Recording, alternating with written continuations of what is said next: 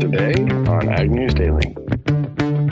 So uh, I think a big part of my job is to um, develop relationships in the legislature, bring lawmakers out to farms.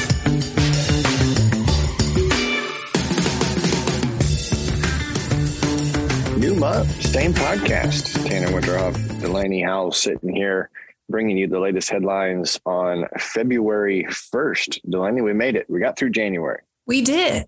January flew by for me. What about you, Tanner? No, I would agree. I would agree. It seems like I probably say that about every month, Mhm. uh, but especially this year, it felt like it went really quickly. Yes. How are your New Year's goals going? You still sticking to them? Yeah, I'm doing good. I'm still uh, I haven't dropped the ball yet on any of, of the ones that we've had in mind. Hopefully, our listeners are in the same boat. How about you, Delaney? Yep, mine are going well. I've been reading lots of books, which is one of my goals for 2023. So, Yeah, see, I'm smart enough to know that that would never happen for me. So that's never, never a focus of mine. Reading is a struggle. that's okay. It's not for everyone. That's right. You know what's also not for everybody is ice. And unfortunately, much of central and northern Texas are getting a hand, a little bit of a taste of what we get to experience here in Iowa. Ice and winter storm warnings are still in effect for those folks. Central Texas has more than a quarter inch of ice being expected through tomorrow morning. Likely, this will cause power outages and tree damages, as well as damage to other structures. Oklahoma and the Texas panhandles are a hard red winter wheat area, like you talked about earlier in the week, Delaney. And this overnight ice and overwintering freezing rain could create some issues. A light glaze of ice is expected, and that could c- completely cause damage to some of those crops. You go further east into Arkansas, the ice and snow is continued to ex- uh, is expected to continue into tomorrow. Bridges and overpasses will be very slick, which will impact travel on the roads as well as careful conditions at airports. So, Delaney, this winter weather going through the south could cause more issues than just crop damage. Well, Tanner, this is a little bit anecdotal, but we're also seeing some damage in Brazil. I was looking at uh, looking on Twitter this morning. Don't often get news from Twitter, but like to just see what people are sharing. And a gentleman producer from Brazil, I don't remember what area he's part of now. I shared it on my Twitter account anyway. Had a video this morning of one of the major, we'll call it highways, even though it's a dirt road, major highways in Brazil that's used to transport soybeans and corn and other commodities is majorly flooded to the point where it looks like semi trucks have been bogged down for days, Tanner. It's a really interesting video. It looks like someone shot it on their drone of all of these semi trucks lined up on this major highway down in Brazil, trying to get to some sort of grain port facility and unable to do so because the roads are so bogged down with clay and water and just lots of rain apparently happening in that area. But anecdotal, very neat to see.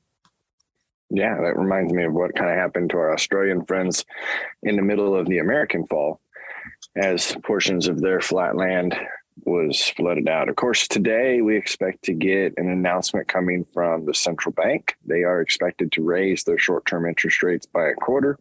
Of course, there are still some economists out there stating that there may be a half percent hike in store for us.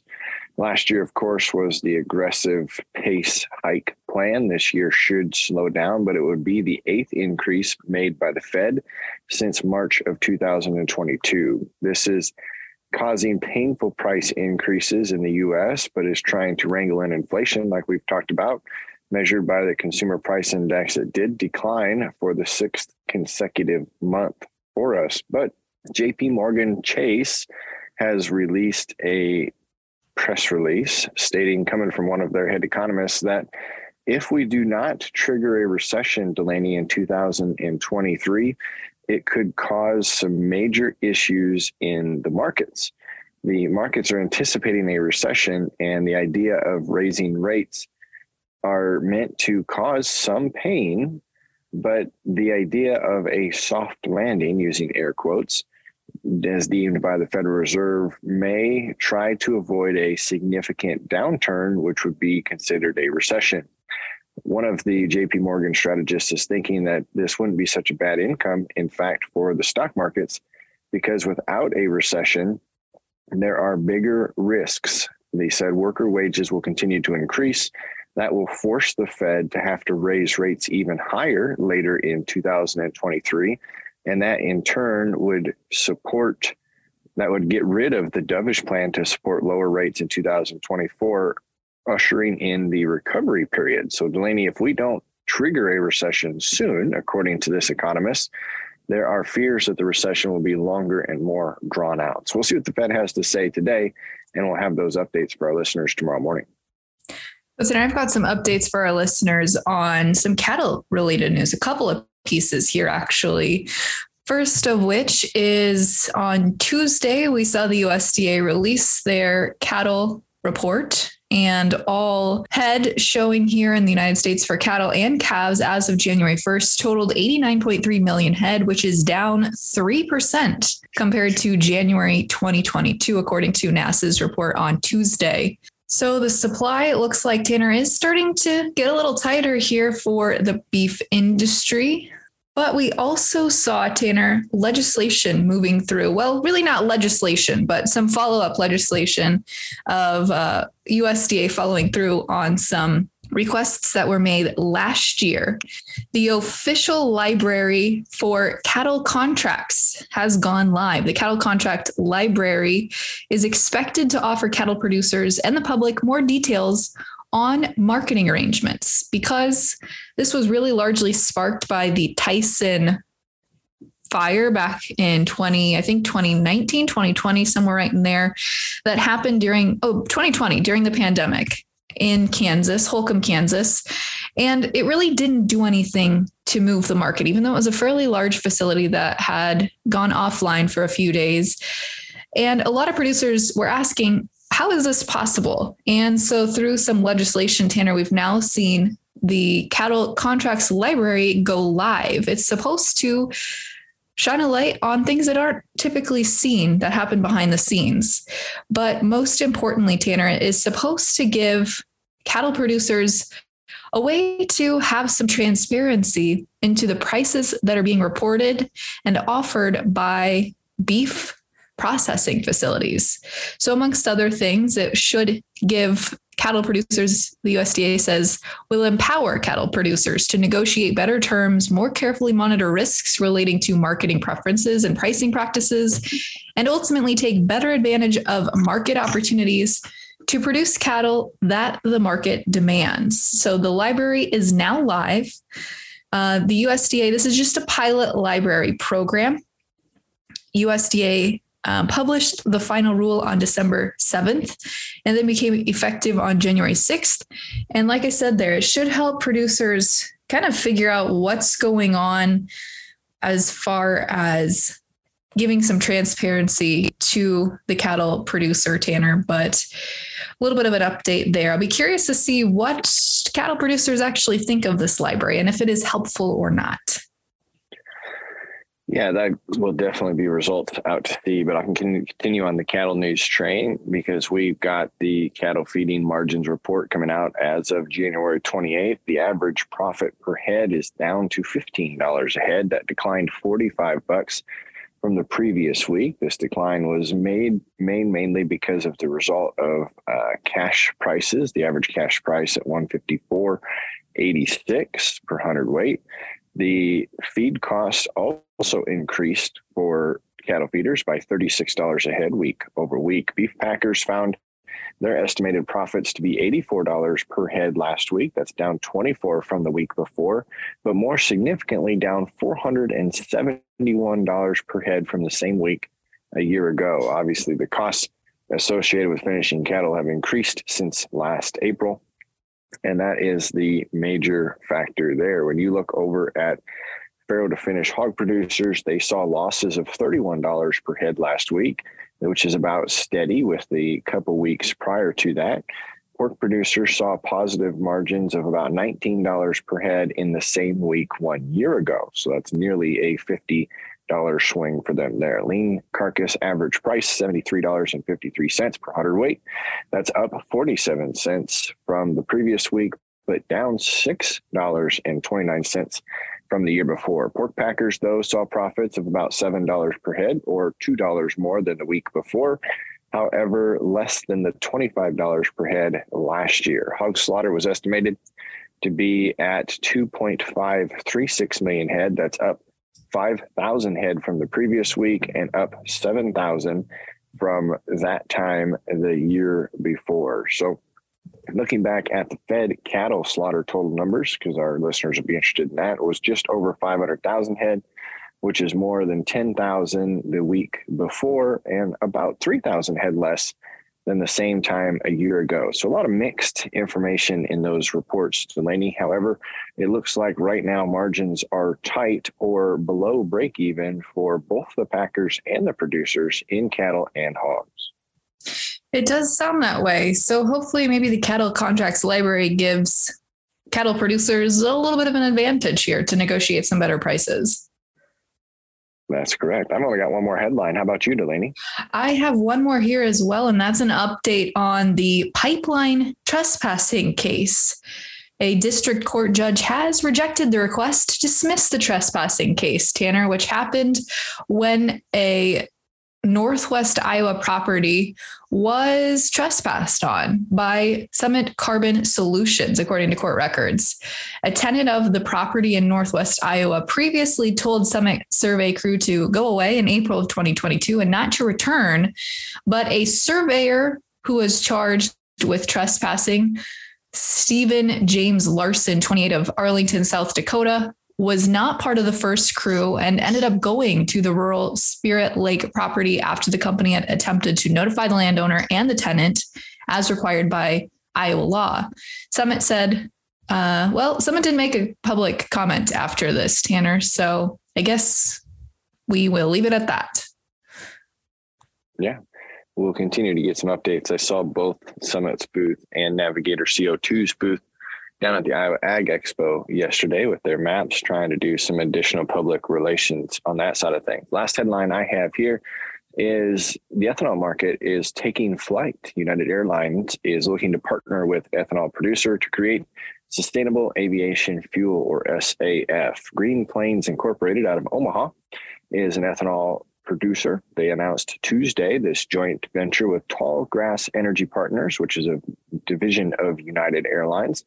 The joint venture will be called Blue Blade Energy and will use their technology to create SAF in conjunction with the U.S. Department of Energy's Pacific Northwest National Laboratory. So, a large acronym there spelled out for us. SAF could reduce emissions as much as 85% over the current fuel supply. Todd Becker, the president and CEO of Green Plains, said the project has potential to be a game changer for U.S. agriculture as well as the aviation energy as it moves to decarbonize its fuel supplies. Our transformation is to be a true decarbonized biorefinery model and that can position Green Plains to help customers and their partners reduce the carbon intensity of the air aerospace area. If successful, the Blue Blade Energy facility would produce about 135 million gallons of jet fuel annually. Becker was interviewed by DTN and stated this conversion rate would be about 1.7 gallons of ethanol to produce a gallon of jet fuel. So that's good news for our corn producers. That equates to nearly a demand of just under 230 million gallons of ethanol that would go to SAF fuel when they are at full production every year. So that'd be kind of neat to keep an eye on. Delaney, the article continues to go on significantly further with a lot more details. So if our listeners want to check that out, I did find that on DTN's page. Fantastic, Tanner. Well, I think the only thing we've got left to chat on here is markets. What do you say? Let's get to it. Let's take a look at the overnights here. We saw a little bit of weakness in the corn markets. March corn will open two and a half cents lower at 677 and a quarter. New crop corn, however, will open a penny and a half higher at 592 and a quarter. March soybeans down a penny and a quarter in the overnight to open at 1536 here. November soybeans up two and a quarter cent at opening bell will clock in at 1365 and a quarter. March wheat up three quarters of a cent at 879 and a half. As we take a look at livestock here, Tanner, they had some mixed trade April live cattle will open 32 and a half cents lower at a buck 63.02. March feeders up $2, 22 and a half cents to open at a dollar 86.15. And April February lean hogs. April lean hogs will open 10 cents lower at 86, 42 and a half. We are entering into, of course, expiration here for some of those contract months, Tanner, February contract months. But without further ado, let Tanner, let's turn it over to a conversation you had with the Dairy Business Association.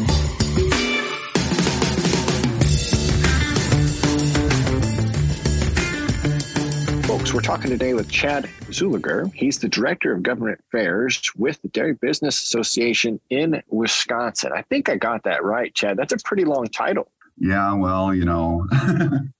you probably have to have like super big business cards in order to get the whole title spelled out on there, don't you? You have to have a degree to read it. well, Chad, for our listeners, why don't you tell them a little bit more about who you are and what that title means? Well, thanks very much, and thanks for having me today. Um, as the director of government affairs, I, I work uh, with state lawmakers, the governor administration, and our regulatory agencies. Also, um, provide background and information to our members around the state, um, help on local issues they might be encountering. Uh, through permitting or you know other issues that that pop up oftentimes in Wisconsin we've got weight limits for milk hauling trucks and uh, posted roads. So oftentimes we get concerns brought to us from members uh, all over the state. And then I, uh, you know, provide that background. We also support candidates in elections. We endorse candidates, uh, provide uh, financial support to those endorsed candidates, and we identify folks that might be uh, interested in running for office, whether at the state or local levels. Yeah, you got your hands full. So let's start off. What's one of the major items that you guys are focused on right now? Well, right now in Wisconsin, we're working on the state budget. The governor is going to give his state of the state address uh, in a couple weeks. That will start the clock. Um, they work on about a six month time frame to to introduce and pass a budget that the governor will sign. Um, so once the governor starts the process, introduces his budget, um, the legislature will go to work identifying provisions they want to keep in and and take out, and then they'll sort of rewrite that. We've got an interesting uh, political dynamic in the state uh, with a Democratic governor and a very strong majority Republican legislature. Um, we're in our second term of that now, so it's uh, you know uh, the political winds blow pretty hard in Wisconsin, and uh, you know we try to stay right down the middle and and work uh, both with our administration and majority legislature. So, what is most at jeopardy right now that would affect our dairy listeners? Well, I don't know that there, there's anything specifically in jeopardy at this point, but certainly there are there are deep concerns over items like broadband access uh, in northern Wisconsin. Our topography with lakes and, and hills is, is such that it, it's very difficult to to run lines out uh, into agriculture fields where uh, a lot of our farming goes on. Um, also, our roads, I mentioned earlier, you know, we've got uh, seasonal road issues. And, you know, Wisconsin's unique in that all of our county and town roads are paved. We need to look at improving those roads to handle today's equipment, um, not just continue paving over uh, and going through the same uh, process every couple of years or so. But uh, but our milk trucks have to run every day, 365. And uh, um, you know, I think I think we're trying to wake up our legislature to the needs in rural Wisconsin uh, as far as road building goes. Yeah, that is something I think that a lot of states are facing uh, to kind of coincide with exactly what you said. Maybe I should take a step back and get your take on, you know, the governor is going to give his state of the state address. What is your take on the state of the dairy industry in Wisconsin right now? Well, I, I, I think as America's dairyland, you know, it, it's still a primary focus. We lose um, some of our uh, agriculture heft um, over the years because I think currently we've got three lawmakers that identify their profession as farmer. Um, now, 20 years ago, we had about 15, and 30 years ago, I think there were like 40 uh, lawmakers that identified as farming or part of the agriculture industry. So, uh, I think a big part of my job is to um, develop relationships in the legislature, bring lawmakers out to farms, give them a chance to see what modern agriculture practices are and how what they're doing uh, in making laws and interpreting laws impact uh, our farming industry. Um, you know, it's not just the, the dairy producers out there, but uh, but it's the dairy processors. And so we've, we've actually had some uh, success recently in expanding our agriculture exports program um, with a goal of Im- improving exports by 25% over the next five years. We've uh, expended significant resources to upgrade our processing capacity, which really speaks volumes to what our legislators see as priorities because the processing aspect of uh, dairy production is that, that processor capacity and what they've got um, to be able to you know market their products around the world. I just had a, a guest on the podcast that we got to meet in person a week ago bring us some true fresh Wisconsin cheese curds. And I felt like it was almost uh, like the rum runners from back in the day, getting those from Wisconsin here to central Iowa. Uh, certainly can see why why you're considered the dairy capital of the world. Those cheese curds do not last very long. I, I don't assume you're surprised about that. No, no, and our, our we've got some just fantastic cheesemakers. As you probably know, the World Dairy Expo is held in Madison, Wisconsin every year. And uh, it is a tremendous asset to our state and really a, a boon to our dairy community. Um, get a chance to shine and really share our products with with people from around the world, and that really does boost our export uh, capacity too, because people get a taste of of what we're producing here in the state, and, and our artisanal cheeses are are really booming right now. Um, so as we go from the block cheddar, you know, to some of the more uh, artisanal cheeses, um, it's really creating a new avenue to uh, promote dairy from Wisconsin. You know, you would think that you'd be able just to take those cheese curds right into your legislatures and set set a bag right in front of them and uh, would just melt in their mouth and allow them to kind of see perspective. But I know it's not that easy. So as you look and, and plan for your organization throughout 2023, what are you most excited about trying to communicate or, or tackle as an objective? Well, I'm really excited about the opportunity for road funding. I, I, think there's opportunity in Wisconsin. We've got a significant budget surplus uh, going into this budget cycle, and, and Wisconsin operates on a two year biennial budget. And I think there's an opportunity to um, really direct funding to rural roads um, and, and maybe not just you know repave roads, but but really improve the quality of those roads that that will you know eliminate the need to post uh, roads and and and impose weight restrictions, um, acknowledging that that our trucks are running 365 days a year. Um, besides that, you know, we've got uh, a really aggressive water quality agenda. Um, our members at DBA are, are very forward thinking and, and they recognize that agriculture you know plays a part in in the water quality that all of our citizens drink. And uh, you know their families are drinking it their animals are drinking the same water. And uh, we really want to be proactive in in finding solutions science-based solutions to the water quality issues in our state. And uh, to, to do that we've we've sort of turned the table a little bit and started partnering with some environmental groups now that's drawn the ire of some folks but we've really moved the needle um, in raising awareness of, of what producers are doing already in their fields and with their animals um, to reduce nitrates in the ground, to reduce phosphorus, um, to sequester carbon, and to find alternative uses for you know some of the, the byproducts of, of dairy, which you know we all know is manure and, and other products, but um, really looking at how we can work with environmental groups instead of opposed in a courtroom all the time. And, and so we've partnered with the Nature Conservancy, Wisconsin Land and Water, and Clean Wisconsin um, to formulate a, a budget request um, that is uh, true to what the needs are, that, that addresses the need for science in any decision or rulemaking, uh, regulation, um, and really puts farmers in control of sort of what they're doing in their fields and, and showing that they are uh, uh finding solutions to the to the problems out there. Um, we want to keep agriculture strong in Wisconsin, and that means dairy and our potato and vegetable growers, our corn growers, soybeans. Um, we are an agriculture community, and and uh, you know we're trying to to be broad in our, our scope of what we're asking for, but also realistic in what we can accomplish. Again, in, in the political realities in our state. Yeah, I think we're seeing more of that. At least the guests that we've had conversations with on this podcast that uh, see partnerships in a strategic method that will help accomplish more than cause harm. So it's neat to see that you guys are putting those types of relationships forward as an emphasis to beginning to build a really strong platform. But for our listeners that might want to learn more about what you guys have going on in Wisconsin, or if they want to see if they could provide any type of additional support, what's the best way for them to learn some more? Well, they can always visit our website at dairyforward.com. And um, under our advocacy tab, we list our budget priorities for the two year uh, budget cycle. And then we also have our legislative priorities because we do split up the budget, which contains mostly fiscal related items.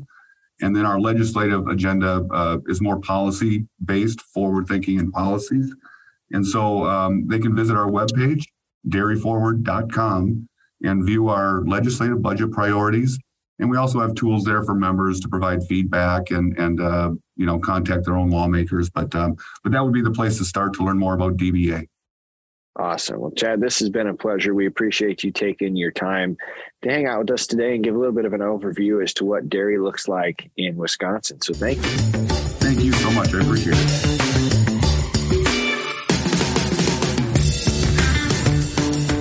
Well, there you go, Delaney. Every time I talk about cheese curds, my mouth waters. So it probably did the same thing for our listeners as well. Yeah, cheese curds are probably my favorite cheese product. Ooh, I, I really like nacho cheese as well. And of oh. course, with oh. the Super Bowl coming up, That's true. cheese dip to go along with that. I don't know. I think I'm just a big fan of dairy. I'm sure our listeners are too. And hopefully they stay a big fan of the Ag News Daily podcast. But what social media handles could they follow if they wanted to look us up? Yes, they can find us on Facebook, Twitter, Instagram, and LinkedIn at Ag News Daily. Tanner, with that, should we let awesome. people go? Let's let them go.